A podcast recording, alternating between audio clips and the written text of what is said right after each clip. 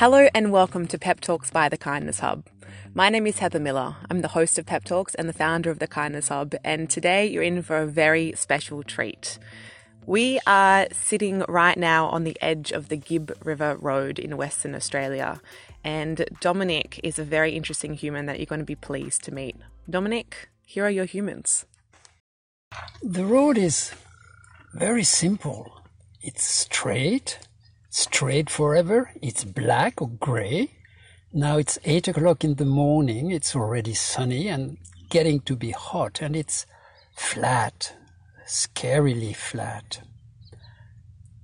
I've been walking from Derby, left only two or three days ago. It looks like forever. And forever, I do a very simple thing. I take my right foot forward and then left foot forward.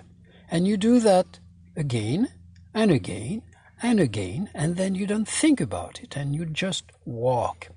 And when it's straight, you don't even want to look ahead because ahead is just like behind, which is more or less same thing as life. What's behind you is not that different from what's ahead of you. Everything you left behind, you carry with you your worries, your anxieties, your fears, you still carry them. Going further doesn't mean going further. It means having a different way of living with yourself. And when you walk, and we had this discussion this morning with my friends here that I met only yesterday, they said, Don't you listen to music? I said, No, I don't listen to music. I listen to what's in my head. And that's probably the only time walking forever that you can reflect and you can keep your head churning around ideas, strategies, imagination, whatever you call it. Your head is doing the work. The legs are helping a bit, but not much. So, why I do that? Of course, that's exactly the question I refuse to ask or to answer. People have this strange question Why do you do that? Or how long will it take? Both questions have no answers. You do it because you do it. Mostly to be more practical because I have nothing else to do. I cannot do my job, which is to, to be abroad. Uh, this year, I do this. I walk, in theory, from Derby to Darwin. I like the DD thing. Uh, but I may stop tomorrow, I may stop in a week. The idea is it doesn't matter because wherever you are, you can walk. And walking is probably the most meditative form of inflicting yourself some pain. But it's not that painful because I walk slowly. I carry homemade cart made of bamboo and I don't feel the weight because it's, you know, it rolls.